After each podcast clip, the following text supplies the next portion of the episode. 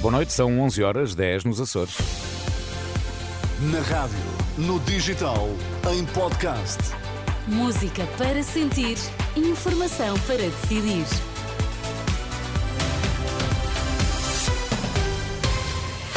Antes da edição da noite, Pedro Queiro, vamos às notícias em destaque esta hora. O estado do tempo vai agravar-se a partir da próxima madrugada no norte e centro do país. Caso das gêmeas brasileiras, antigos secretários de Estado da Saúde garantem que não pediram qualquer consulta ao Hospital de Santa Maria. A chuva vai cair com intensidade nos distritos do litoral norte e centro no dia de amanhã. As regiões do Minho e Douro vão ser as mais afetadas, como adianta a Renascença antrologista Paulo Leitão, que antecipa também a possibilidade de inundações. A chuva será temporariamente forte durante a madrugada e depois passa a aguaceiros, que ocasionalmente também serão fortes e acompanhados de trovoada. Eh, quem diz precipitação forte, eventualmente há eh, algum rio mais caudaloso que saia de leito e que vá causar uma inundação local. Está previsto a ocorrência de precipitação entre os 50 e os 80 milímetros em 12 horas e isto já são valores bastante grandes. Para além dos avisos laranja a norte, o Instituto Português do Mar e da Atmosfera emitiu também avisos amarelos devido à previsão de chuva para os distritos de Vila Real, Viseu, Aveiro, Coimbra e Leiria. Nem Francisco Ramos nem Jamila Madeira, dois antigos secretários de Estado da Saúde, garantem à Renascença que não foram eles a pedir ao Hospital de Santa Maria para se avançar com uma consulta relativamente às eh, gêmeas luso-brasileiras. Vamos ouvir as versões eh, já a seguir na edição da noite. Os sindicatos da PSP e associações da GNR prometem protestar amanhã junto à Câmara Municipal do Porto, onde vai decorrer o Conselho de Ministros. O objetivo essencial é exigir um suplemento idêntico àquele atribuído aos elementos da Polícia Judiciária. O Governo aprovou recentemente o pagamento de um suplemento de missão para as carreiras da Polícia Judiciária, que em alguns casos, pode representar um aumento de quase 700 euros por mês. César Nogueira, da Associação dos Profissionais da Guarda, diz em declarações à Renascença que PSP e GNR defendem um tratamento igual. Exigimos de uma forma intransigente, porque já chega de, de, de nos deixar sempre para o final, deixarmos sermos sempre esquecidos, nomeadamente não, não somos contra nunca somos contra uh, aquilo que foi uh, aprovado para, para os profissionais da, da Polícia Judiciária, um, apenas queremos ser tratados de forma igual, porque até estamos a falar de, de um suplemento que é um suplemento que quer a GNR, quer a PSP, também tem, só o título é que muda.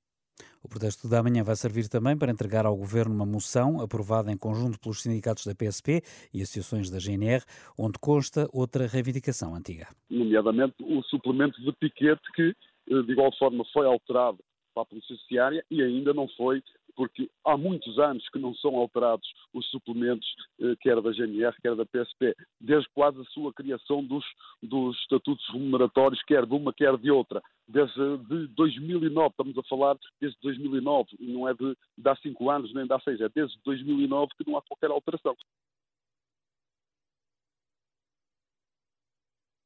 César Nogueira, da Associação dos Profissionais da Guarda, promete outras ações eh, de protesto para breve.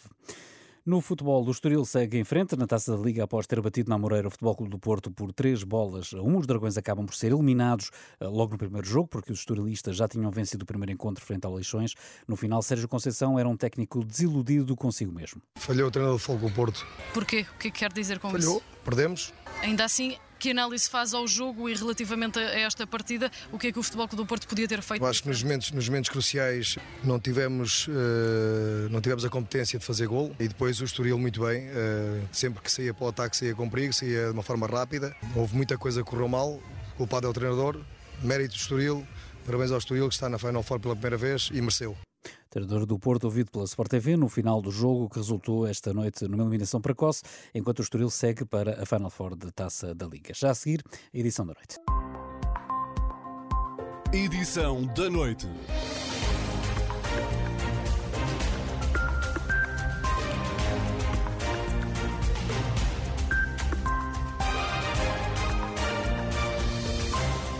Está com a edição da noite da Renascença. Nem Francisco Ramos, nem Jamila Madeira, os dois eh, antigos secretários de Estado, garantem à Renascença que não foram eles a pedir ao Hospital de Santa Maria para se avançar com uma consulta relativamente às gêmeas luso-brasileiras tratadas em Lisboa.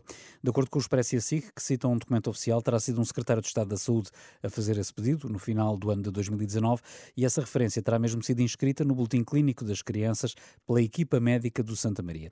Francisco Ramos diz à Renascença o mesmo que ontem Lacerda Sal já tinha dito à Lusa, que não é função de um secretário de Estado marcar consultas, garante que ele não foi, até porque já tinha deixado o governo por essa altura. Não, claramente não, quanto mais não seja, porque já não era secretário de Estado. Ou seja, fui no mês anterior, suponho eu, que isso terá sido passado, será passado em novembro de 2019, e portanto já nem sequer era eu.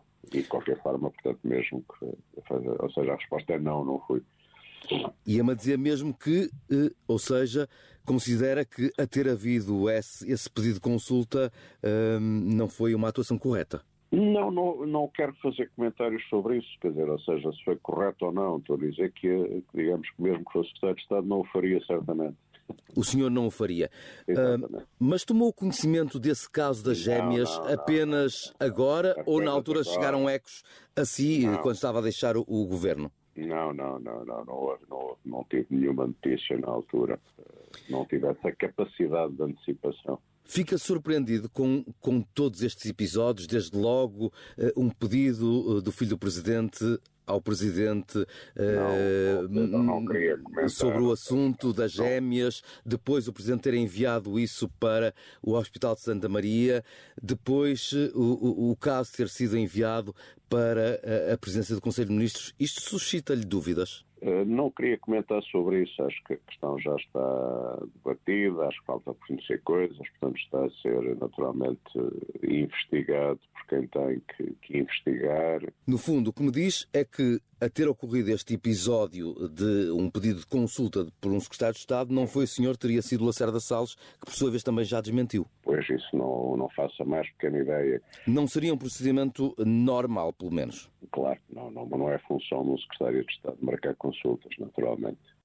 O antigo secretário de Estado da Saúde, Francisco Ramos, no governo esteve a partir de 26 de outubro de 2019, Jamila Madeira, mas a antiga secretária de Estado adjunta e da Saúde também garante à Renascença que não marcou qualquer consulta e que na altura nem sequer teve conhecimento deste caso. No meu gabinete nunca tivemos conhecimento de nenhum caso clínico em concreto nem associado a essa patologia, ou doença, ou medicamento, ou o que seja, nem outro. Não? Ou seja, presumo que não tenha sido a senhora a, a contactar o Hospital Santa Maria para ser marcada uma consulta uh, uh, relativamente a estas gêmeas.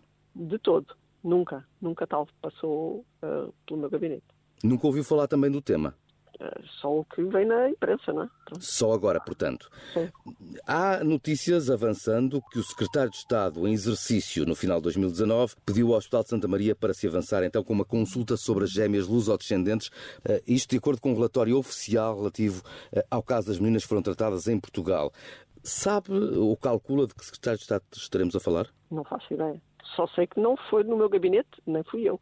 Nesta altura seria, seria Lacerda Salles o secretário de Estado da Saúde ou ainda seria altura, eh, Francisco Ramos? Estado nessa altura era, mas tendo sido nessa altura. Era quem? O meu colega comigo, no, na, nesse, nessa altura no governo, era Lacerda Salles. Tudo mais não sei. E ele diz que, que não fez eh, tal coisa. Como é que analisa este caso? Seria surpreendente que tivesse existido um pedido do género a um hospital por parte de um secretário de Estado? Eu nunca fiz, não, no meu gabinete nunca passou nada do género e, portanto, não posso julgar o que é que era normal ou não era normal noutros gabinetes. No meu não, não era, nem nunca, nem nunca ocorreu. Nem se recorda deste caso ter chegado à presidência do Conselho de Ministros, ser falado entre colegas, na altura em que o Presidente da República remeteu o assunto. Uh, uh, não estava na presidência do Conselho de Ministros, portanto não faço a mais pequena ideia. As garantias de Jamila Madeira e de Francisco Ramos, ambos contactados esta tarde pela Renascença, pelo uh, jornalista Pedro Mesquita. Do lado do Presidente da República, questionado hoje sobre se, vai, sobre se vai revelar os documentos que enviou para a Procuradoria-Geral da República a propósito deste caso, Marcelo Rebelo de Sousa não quis esclarecer mais nada. Não, eu sobre essa matéria já não digo mais nada. se o seu nome foi usado indevidamente mais tarde. Fiz uma comunicação na segunda-feira. Até uh, eu, eu, eu... A minha pergunta é simples, é só se acha que o assunto uh, ficou esclarecido acho, ou se por outro acho, acho que neste acho que, acho que neste acho que neste acho que neste momento não tem nada a acrescentar. Mas vai revelar os documentos que... mais tarde averigou isso. Vai revelar publicamente os documentos que enviou à procuradoria. Não tem nada a acrescentar. Não acha que também disse que não acreditava que ninguém tivesse usado o seu nome. A minha questão é se já falou com o seu filho sobre isso, se ele já lhe deu outros esclarecimentos. Ora bom, eu uh, o que disse, disse. Se eu na altura não disse que tinha falado, é porque não falei. Ora, como já se percebeu, neste caso das gêmeas Lula brasileiras, continuam a ser mais as perguntas do que as respostas. Por isso, a Renascença ouviu, entretanto, a opinião do antigo diretor nacional da Judiciária, Santos Cabral.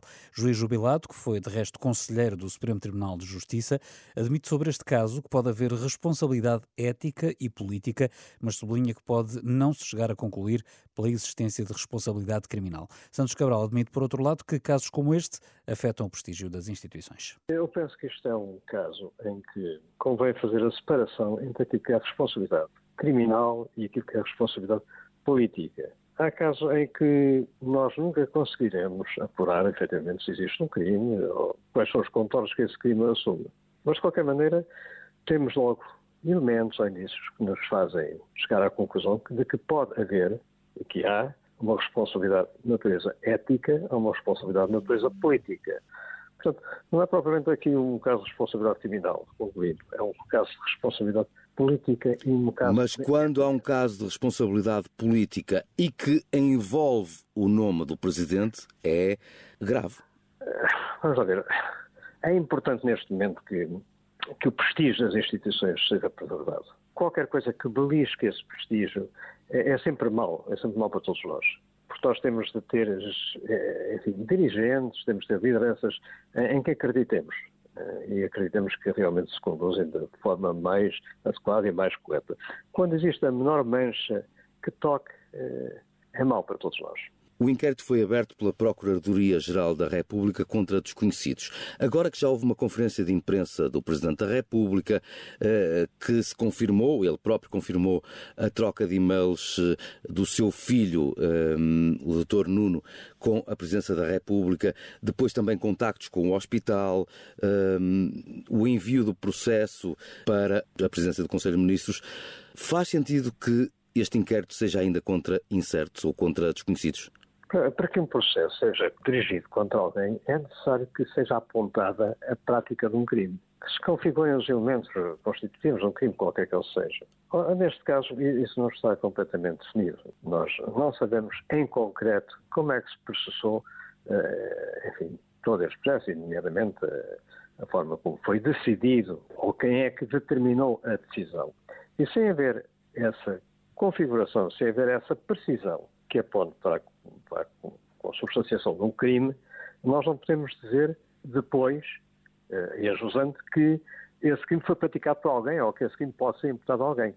Previamente, isto concluindo, para que exista um inquérito que é dirigido contra alguém, é necessário que se mostre primeiro que existiu um crime. E é isso que está aqui em causa neste caso concreto. Neste momento não há sequer suspeições, por exemplo, pela velocidade com que foi atribuída a nacionalidade eh, às duas gêmeas brasileiras? Depende das circunstâncias concretas do caso. O que pode haver aqui, conforme uh, referi há pouco, é uma responsabilidade que não é uma responsabilidade. Importa distinguir aqui entre a responsabilidade criminal e a responsabilidade política. E a ética que deve imperar nestas decisões, ou qualquer decisão que envolve uma entidade pública. O facto de haver aqui a responsabilidade política não quer dizer que necessariamente haja a responsabilidade criminal. Agora, alguém tem de explicar, e muito bem, perante todos nós, como todo este processo se desenvolveu, como é evidente. Santos Cabral, antigo diretor nacional da Polícia Judiciária, também foi conselheiro do Supremo Tribunal, ouvido esta tarde pelo jornalista Pedro Mesquita. Edição da noite. Se por cá uma inesperada crise política e até um estranho caso envolver crianças luso-brasileiras desviou atenções, lá por fora foi um sangrento ataque do Hamas a 7 de outubro e uma retaliação não menos violenta por parte de Israel contra a faixa de Gaza que acabaram por, de repente, quase fazer esquecer que existe no outro extremo da Europa uma guerra em curso e sem fim à vista há quase dois anos. É claro que se trata apenas de uma questão de percepção, até porque o Major-General Arno Moreira entende que a guerra na Ucrânia não perdeu importância, violência ou intensidade, apenas perdeu mediatismo por causa do reacender do conflito no Médio Oriente. Por isso, importa olhar para o que se passa e, em entrevista à Renascença, ouvir o alerta para as dificuldades impostas por mais um inverno rigoroso que aí vem desde o início do mês que nós temos assistido progressivamente à, queda de nevões, de tempestades, eh, à chuva, ao aparecimento da lama, e, portanto, tudo isto, não impedindo os combates, tem pelo menos a, a formatação de um outro tipo de combate. Neste momento, quem tem a iniciativa na parte leste do teatro de operações é a Federação Russa. Ela conduz sucessivamente ataques ali na região de Kupiansk, mais a leste, depois Kremina e depois Avdivka. Digamos que são estes os pontos fortes onde a Federação Russa procura uh, recuperar algumas uh, posições. Simplesmente, este, este, este movimento tem sido uh, muito contrariado pelas forças ucranianas. Isto é, os avanços da Federação Russa, que não têm sido muito significativos, apesar de acontecerem, têm sido feitos à custa de um desgaste imenso e da perda de imensos soldados. De que, não obstante nós não estarmos a dar atenção mediática ao que se passa ali, o nível de violência e a intensidade das operações militares continua muito grande. Neste ponto, o general Arno Moreira diria que tem havido avanços ou isso não se tem verificado nem do lado da Ucrânia nem no lado da Rússia? O que nós podemos dizer é que os combates continuam muito intensos, mas que a intensidade dos combates não se tem traduzido em avanços nem ganhos táticos muito significativos. E, portanto, estamos numa guerra de atrição que nos abre caminho para aquilo que são outro tipo de, de, outro tipo de operações, nomeadamente estamos a chegar ao inverno e, portanto, é muito natural que a Federação Russa, neste momento, comece a mudar o foco das suas preocupações para as, os sistemas críticos uh, ucranianos. Os sistemas de energia, por exemplo? Exatamente. A Federação uh, uh, Russa, no início, no início de dezembro, no final do, do mês passado e no início deste mês, conduziu aquilo que foi um dos maiores ataques de drones à cidade de Kiev.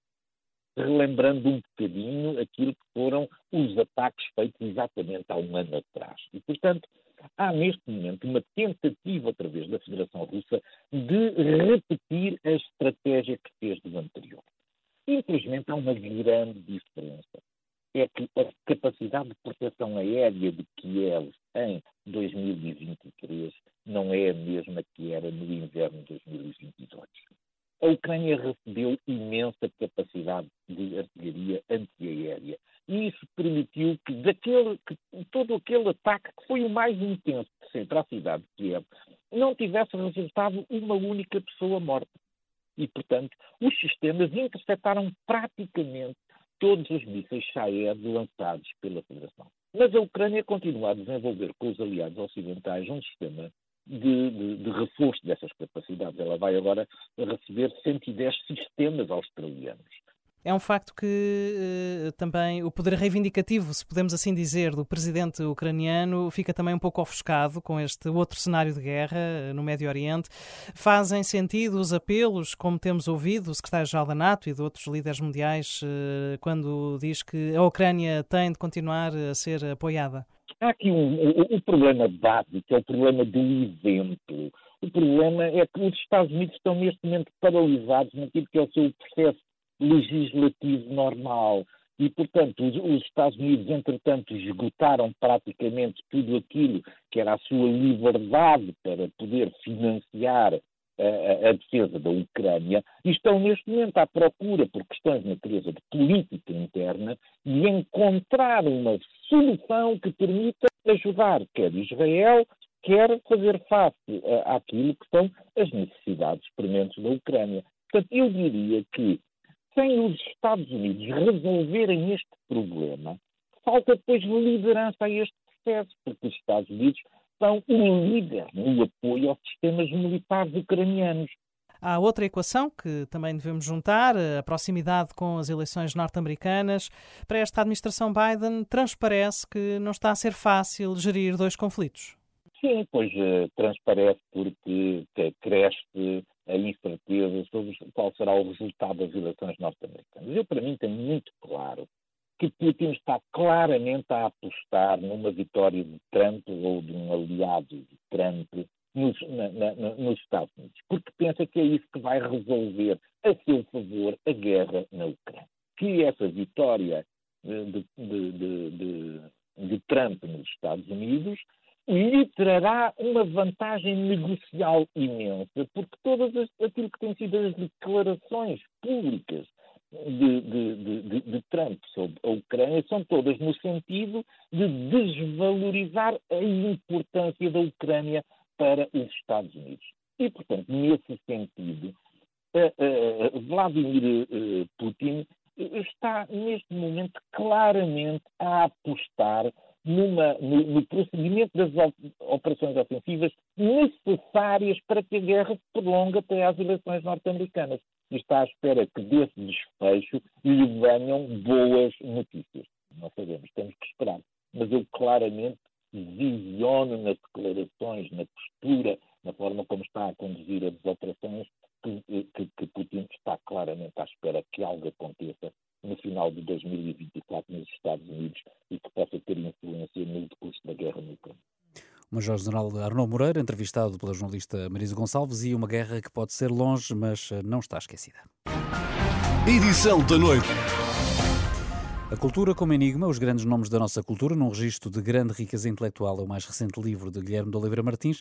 O antigo presidente do Centro Nacional de Cultura alerta para a importância do património, não como algo do passado, mas como um valor acrescentado. O agora administrador da Fundação Carlos Gulbenkian recorda nomes como os de Eduardo Lourenço, António Mega Ferreira ou Isabel da Nóbrega, num livro que ajuda a desvendar o enigma da cultura. Maria João Costa. É um livro que reúne um conjunto de referências da cultura portuguesa e que ajuda a perceber porque é que o património não é algo algo do passado. A cultura, como enigma, os grandes nomes da nossa cultura num registro de grande riqueza intelectual, é o novo livro de Guilherme de Oliveira Martins, onde o atual administrador da Fundação Carlos Gulbenkian explica a raiz da ideia de enigma. É indispensável percebermos que o património não é uma realidade do passado que a cultura não se projeta apenas eh, nas gerações que nos antecederam. Não. Projeta-se no diálogo efetivo entre aqueles que nos antecederam, as referências que nos antecederam e a criação contemporânea. E o antigo presidente do Centro Nacional de Cultura dá no livro vários exemplos de figuras da cultura contemporânea que são referência.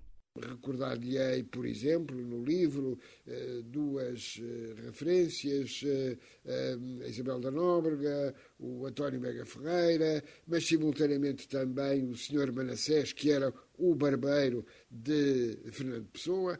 Portanto, há um conjunto vasto de referências que nos permite encarar a cultura como realidade viva. Estes são, na opinião de Guilherme de Oliveira Martins, alguns dos enigmas, pessoas que ajudam a compreender a cultura viva. E essas referências não são apenas do universo cultural, misturam várias áreas, refere o autor. Essa capacidade criadora exprime-se nas artes, exprime-se na literatura, exprime-se numa afirmação do Adolfo Casais Monteiro que eu desenvolvo aqui e que é a arte é, não serve. O que é que isto significa? Significa que a criação artística, a criação literária vale por si. Depois, a própria ciência, a articulação entre a cultura e a ciência. Ao referir, por exemplo, Maria de Souza, uma referência fundamental de uma cientista, mas era uma cientista que fez poesia, permanentemente ligou a arte e a capacidade inovadora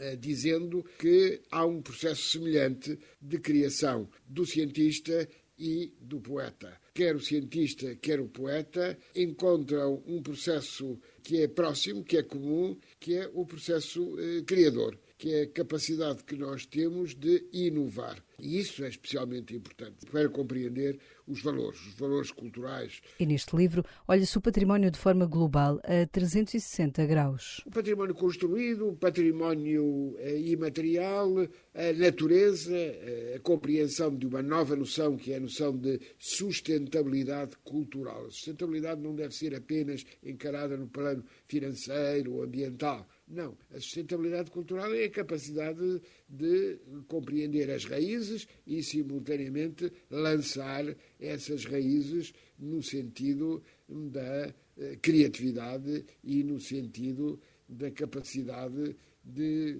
compreendermos melhor, o aprender a saber, o aprender a fazer, o aprender a viver com os outros eh, e, simultaneamente, aquilo que Sofia de Melbrenner diz, o, o, ser, aprender a ser. Segundo Guilherme de Oliveira Martins, este é um livro que inclui muitas referências mais recentes, mesmo quando pega nos clássicos que nos ajudam a perceber, afinal, quem somos. O livro começa exatamente por citar Camões e o Padre António Vieira. E partindo de Camões e do Padre António Vieira, nós chegamos à modernidade e compreendemos eh, de que modo é que um autor do século XVI um autor do século XVII tem uma linguagem, tem uma reflexão que nos é próxima e que nós eh, compreendemos. E isso é especialmente importante. A cultura viva, o património vivo, eh, demonstra-nos que quando nós vamos a um texto clássico, nós vamos, afinal, procurar descobrir-nos. Guilherme de Oliveira Martins alerta que é o conhecimento da herança cultural e do património que contribuem para a cultura da paz, agora tão ameaçada. Só podemos desenvolver uma verdadeira cultura da paz se nós eh, pudermos pôr em eh, diálogo os criadores, os poetas, os artistas, os cientistas e a cultura, o grande contributo que nos dá é poder, de algum modo, ser um desafio permanente para que façamos e construamos uma verdadeira cultura da paz. E olhamos em volta e não a temos. E isso é um elemento que nos eh, deve eh, preocupar. A Cultura como Enigma é um livro editado pela Gradiva que já está nas livrarias. Cultura como Enigma, o mais eh, recente livro de Guilherme de Oliveira Martins, a fechar a primeira parte desta edição da noite, a seguir o Casa Comum. Edição da noite.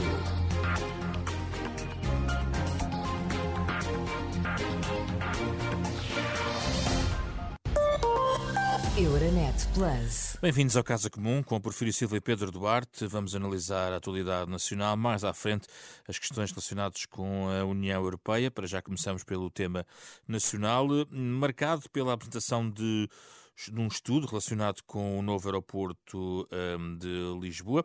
A Comissão Técnica Independente identificou Alcochete e Vendas Novas como duas opções uh, como viáveis para esse novo aeroporto. Já se sabia que a Comissão iria apresentar este, um, ainda antes das eleições, estas soluções técnicas para o poder político uh, avaliar. O mesmo não acontece, por exemplo, noutro caso de uma matéria estrutural que está em estudo técnico, tem a ver com os estudos sobre a sustentabilidade da segurança social.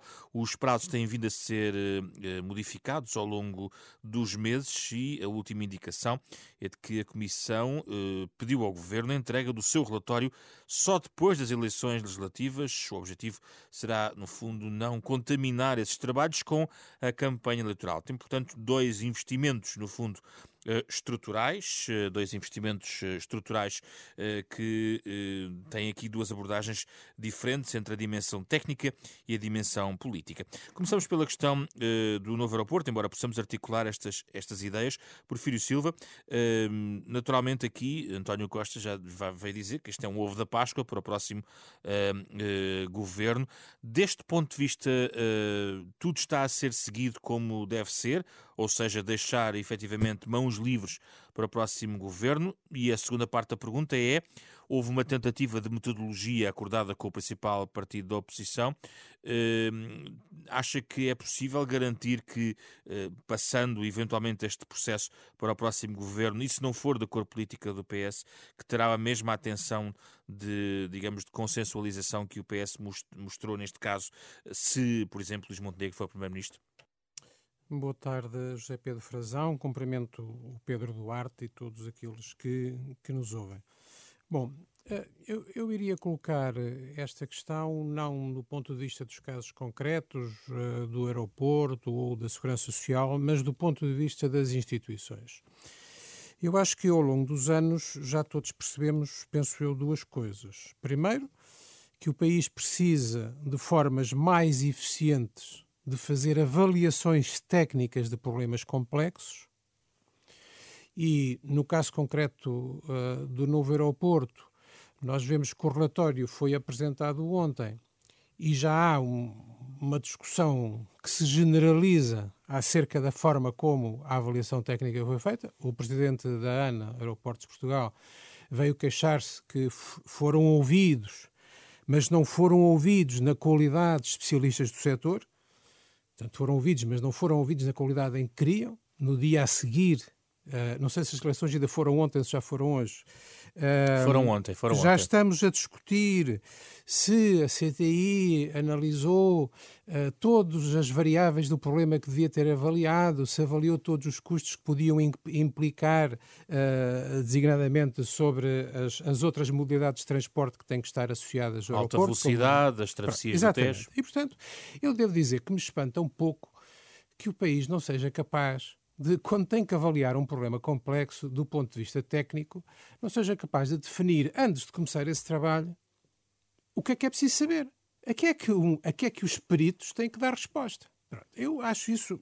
Acho Mas isso acha que entre o mandato que foi dado à Comissão e os resultados que apresentou. Eu não vou querer. Vamos lá ver uma coisa. Há alguma eu, divergência, eu não, eu não sou suficientemente conhecedor do problema do aeroporto Uh, para, para estar a ser mais um dos milhentos opinadores que têm ideias espetaculares sobre qual seria a melhor solução. Eu não tenho nenhuma ideia espetacular. Não, mas não é isso. A questão é se o mandato para, para terminar. O mandato colocou é, é uma preciso, pergunta. É preciso conhecer a natureza do problema.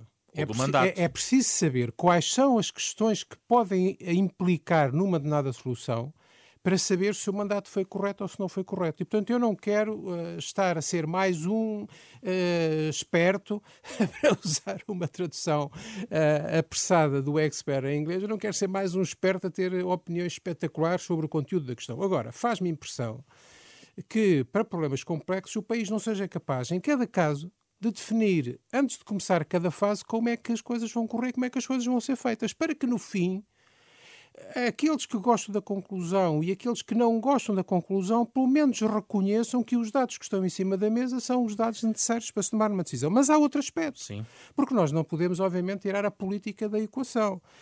O país também precisa, porque eu acredito que, em última instância, uh, tem que ser os decisores políticos a tomar opções que dizem respeito ao futuro da comunidade. Porque daqui a 20 anos ou daqui a 30 ou 40 anos ninguém vai perguntar quem foram os especialistas que estiveram na Comissão Técnica a, Independente. A decisão é política. Vão sim. perguntar quem, quem foi o governo, ou quem foi o Parlamento, ou qual, quem foram os decisores políticos que tomaram uma determinada decisão. E assim é que deve ser porque são as pessoas que estão investidas de poder político a decisões que têm, podendo errar, podendo acertar, mas que têm de pôr a cabeça no cepo, digamos assim, e tomar as decisões. Agora há um problema. Há um problema na cultura política portuguesa que é o compromisso tem má imprensa. Quer dizer, ninguém gosta de fazer compromissos. Quer dizer, há países onde ser capaz de fazer compromissos ser capaz de fazer acordos para resolver certos problemas entre partes com interesses diferentes é considerado uma coisa boa. Entre nós, parece que aceitar fazer compromissos, e o, e o Zé Pedro já citou o facto que havia um entendimento entre o governo e a Em relação à metodologia entre António Costa mas e é Luís a metodologia que tem que, que- é a metodologia, porque a gente não sabe no princípio qual vai ser a decisão final. Mas o Luís a Montenegro diz que será uma decisão no próximo governo tomada tanto quanto possível em consenso Não, multipartidário mas o mais abrangente bem. possível. Mas isso eu acho bem. Eu acho que eh, o PS, o Montenegro aí tem razão eh, numa coisa essencial. E é, eh, é uma decisão política. Quer dizer, eu acho que realmente os políticos não se podem esconder atrás dos técnicos eh, para tomar decisões políticas. Eh, e também espero que seja possível que qualquer que seja a situação política depois das eleições, haja um largo consenso eh, multipartidário. Mas há de facto um problema de cultura política.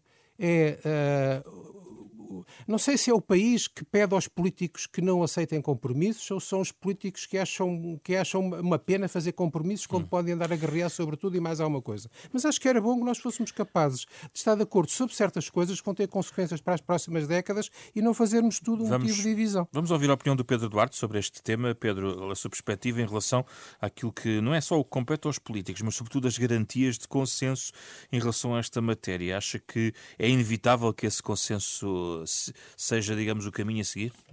Eh, Boa tarde, José Pedro. Eh, Boa tarde também ao, José, ao Porfírio Silva e eh, ao nosso auditório.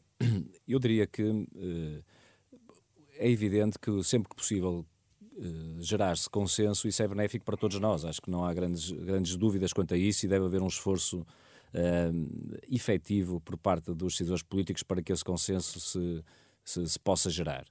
E acho que este caso que estamos a falar agora do, do, do aeroporto é, esse, é, é, sintomático a esse respeito, porque temos visto já imensas oscilações sempre que muda de governo, aliás, às vezes até dentro do próprio do mesmo governo, eh, durante décadas, uh, o que é relativamente incompreensível para qualquer cidadão normal no nosso país. E eu acho que é também positivo aquilo que tem acontecido, é um exemplo também do lado positivo que tem acontecido nos últimos meses de facto foi através de uma proposta do partido da oposição, que foi acolhida pelo governo, é, é importante que se diga, é? mas de facto, virando um bocadinho aquilo que se calhar é a ordem natural das coisas, foi um partido da oposição que propôs um compromisso e propôs uma metodologia, um, um roteiro, digamos assim, que eh, nos trouxesse até o momento em que estamos agora. E, portanto, o momento em que, de facto, com uma comissão independente, verdadeiramente independente, e portanto que está desse ponto de vista neutral face a, a diferentes forças, forças políticas, pudesse municiar uh, as forças políticas de informação para que depois a decisão, como o Prefiro Silva estava a dizer bem, a decisão possa ser feita por quem tem de facto de assumir essa responsabilidade, que são os decisores políticos ponderando diferentes variáveis. Não é? Aliás, não, eu, a, a, mim, confesso que não, não gostei muito das notícias que trazem hierarquias e trazem uh, posicionamento, tipo ranking entre, entre localizações, porque de facto o objetivo não é esse, é a Comissão Técnica municiar de informação rigorosa, com base científica, naturalmente, aquilo que, que, que depois E se o PSD, por política. exemplo, achar que uma localização numa determinada localização que não é tão considerada ou tão valorada, digamos, pela CTI, seja aquela que faz mais sentido. Por exemplo, algumas das excluídas né, pelos, pelos técnicos. Pois é isso. Eu acho que eh, não, não compete à Comissão Técnica estar propriamente a excluir e a priorizar.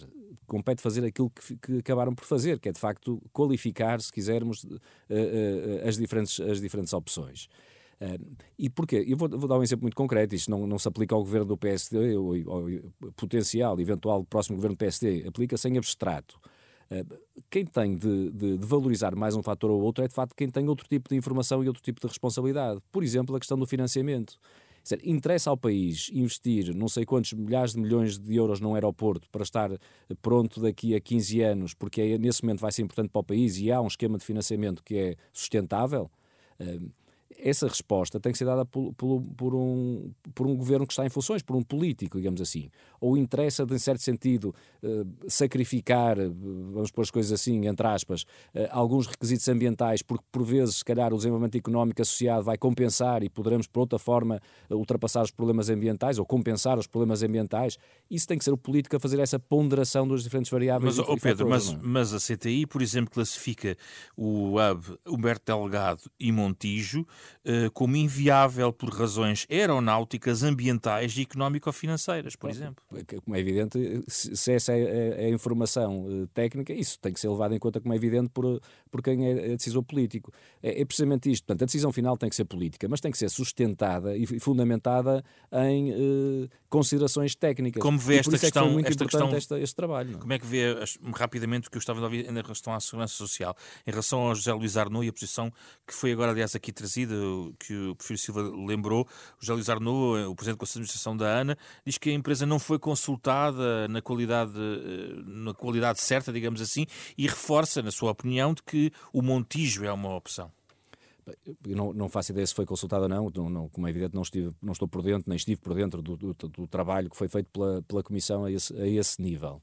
Um, é evidente que é, nesta altura é quem tem a concessão dos aeroportos, há um contrato com o Estado, ainda por cima com encargos financeiros significativos, e portanto é um, é um, um player, se quisermos, que é, que é relevante. A Cresce, que ainda por cima é um grupo, a ANA hoje ainda está dentro de um grupo, que salvo erro, que é o segundo maior eh, mundial né, em termos de gestão de aeroportos, e portanto, evidentemente, tem um know-how que é importante ouvir, e portanto, se não foram ouvidos uh, da forma que deviam, lamento, mas não sei se é o caso, não faça mais pequena ideia uh, se é o caso. Uh, mas, mas, mas, mas não deixo de, de, ter em conta que é uma opinião de, um, de uma parte interessada né, nesta matéria. Portanto, devem ser ouvidos, com certeza, isso não, não, não está em causa, mas a decisão, evidentemente, tem que ser feita por quem tem responsabilidades públicas e políticas. Hum, agora só tenho mesmo um minuto para cada um sobre a questão da segurança social. Prefiro Silva. Não fazia sentido conhecermos as propostas dos peritos sobre segurança social para que os próprios partidos pudessem formular propostas que os portugueses pudessem validar em campanha eleitoral e depois nas eleições? Bom, eu, eu, eu, francamente, eh, nós não podemos tratar o tema da segurança social da mesma maneira que tratamos o tema do aeroporto. O tema da segurança social não é um tema novo, é um tema que vem sendo estudado repetidamente ao longo dos anos. Uh, são conhecidas quais são as variáveis essenciais uh, do problema. Uh, eu, pessoalmente, não sei quais são as razões que são invocadas pela Comissão para querer mais tempo e para não ir apresentar o relatório agora, mas não acho que se perca muito com isso. Acho que é uma matéria muito sensível sensível do ponto de vista da, enfim, do futuro do país, eh, é que é uma matéria fácil de trazer para o debate político eleitoral e que eu acho que ganharia muito em que os partidos definam as suas posições de base sobre a, a segurança social sem estarem a usar como ferramenta de debate imediato um, um relatório. Até porque isso pode, pode matar o relatório. Quer dizer, pode, é o contrário do processo do aeroporto. Pode, um, são, são coisas diferentes. Uh, o processo do aeroporto, uh, no fundo, é uma decisão mais ou menos irreversível em aspectos centrais. Uh, porque a partir do momento em que há uma coisa física no terreno, não há muito volta a dar. Enquanto que as decisões sobre a segurança social, no fundo, nunca são decisões definitivas. São decisões que vão sendo monitorizadas nos seus efeitos, vão sendo, vão sendo comparadas o financiamento que existe com, a, com, com o mercado de trabalho, com a evolução demográfica, vão-se fazendo acertos e, portanto, de certo modo, de vez em quando volta-se ao tema da sustentabilidade da segurança social para fazer correções, para afinar, para ver se as previsões anteriores estavam corretas, se as coisas mudaram, mas são problemas completamente diferentes. Quer dizer, o problema do aeroporto, a partir do momento em que está feito, não se vai pôr uma bomba de tal abaixo para fazer outro, são questões diferentes. Inicialmente o relatório da Segurança Social estaria pronto em janeiro, depois foi passado para março. Oficialmente a Comissão diz que solicitou esta entrega depois de março, porque considera que o seu trabalho significa alimentar um debate aprofundado de natureza estrutural, com um enfoque no longo prazo, envolvendo atores políticos, parceiros sociais e a sociedade civil, com vista à construção de consensos alargados. Qual é a sua opinião, muito rapidamente, Pedro Duarte, em relação aqui à questão da segurança social? Eu não tenho exatamente a mesma opinião do, do, do Porfírio Silva, embora admita que possa haver uh, um conjunto de razões uh, que justificam esta posição da Comissão. Nós, de facto, não as conhecemos, eu estou, estou como o Porfírio Silva, mas eu admito perfeitamente que. Uh, admito outro ponto de vista, digamos assim. Agora, eu pessoalmente acho que, apesar de, do, do, argumentário que o perfil Silva trouxe ser muito razoável, do ponto de vista de uma obra física, é sempre diferente de, de outro tipo de reformas que sejam empreendidas, eu, apesar de tudo, acho que nós devemos olhar para este caso muito concreto da reforma da Segurança Social quase como um edifício em, em betão, eh, precisamente porque as pessoas precisam ter eh, segurança e e o sistema tem que dar uma, uma confiabilidade uh, às pessoas, no sentido de que não é que não esteja em causa os afinamentos não é, que, que referiu o, o Perfil Silva, isso com certeza, mas naquilo que são os pilares fundamentais do edifício em si, eu acho que ele deve, ou devemos tentar que ele seja consensualizado na sociedade portuguesa para ele perdurar ao longo de várias legislaturas e independentemente dos ciclos políticos. Não é? E eu tenho pena pelo seguinte, porque isto vai significar um adiamento, se calhar, de quatro anos desta matéria por, eu admito que a Comissão também foi surpreendida, como todos fomos, pela crise política, e, portanto eu não estou a culpar ninguém, bem entendido. Estou, estou a lamentar o, o, o Mas era preferível sucedido. conhecer o relatório antes das eleições, é eu isso? Eu acho que sim, porque era, era os partidos, com, com base, lá está, sustentada, uh, do ponto de vista mais científico, mais académico até, e, e mais rigorosa, poderiam então sim eh, partir para algumas propostas e dizer ao que vem nesta matéria. Assim, nesta campanha, eu vou dar um exemplo muito concreto do PSD, que, que o PS já assumiu que na próxima legislatura não vai mexer nas, nas regras da segurança social. E porquê? Porque, porque nós consideramos que isso tem que ser sufragado numa campanha eleitoral e precisamente no, no, numa eleição. É? E, portanto, vamos com certeza iniciar um debate, se formos governo, tivermos condições para isso, um debate na sociedade portuguesa, mas não há nenhuma decisão que seja tomada. Porquê? Porque não vamos ter um mandato para o fazer, porque essa matéria está fora desta campanha eleitoral, pelo menos uh, através do, do, deste, deste relatório que, que todos aguardamos. Casa Comum fica por aqui, regressamos na próxima semana. Euronet Plus. Milano. Zagreb. Bruxelas. Sofia. Riga. Euronet Plus, a rede europeia de rádios para compreender melhor a Europa. Edição da noite.